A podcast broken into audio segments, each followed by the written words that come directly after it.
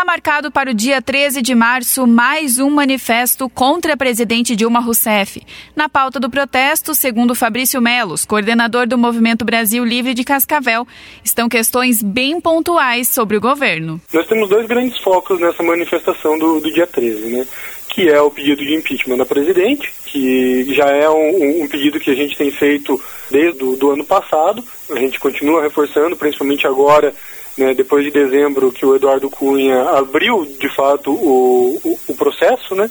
Então agora nós vamos, de fato, agora é, começar a pressionar os deputados para que eles votem é, pelo impedimento da, da presidente.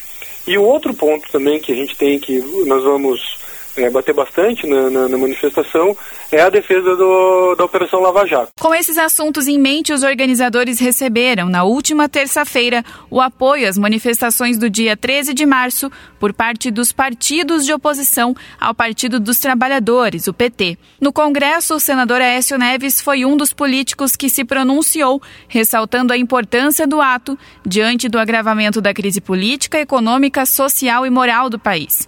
Mesmo assim, Fabrício afirma: com ou sem apoio de partidos e políticos, o protesto continuará sendo apartidário, ou seja, sem ligação com alguma sigla política. O que acontece é o seguinte: é uma manifestação que é convocada pelos movimentos e pela população em geral, e agora o, os partidos de oposição, é, juntamente com alguns movimentos, Uh, perceberam a importância da manifestação, eh, perceberam a importância, né, a, a, a, vontade do povo e agora estão convocando também a população para ir às ruas. Né?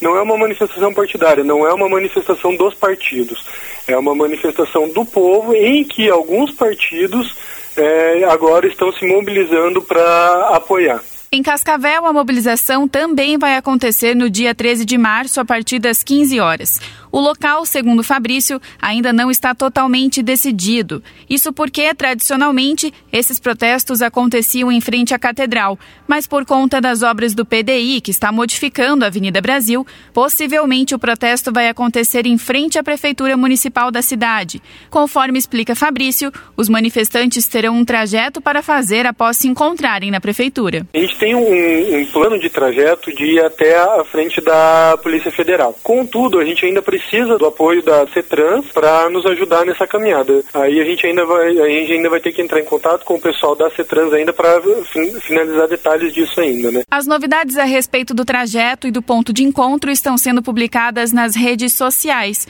Porém, para essa manifestação, a divulgação também vai acontecer por meio de panfletagem e disseminação da ideia nos bairros de Cascavel, com o intuito de descentralizar o protesto.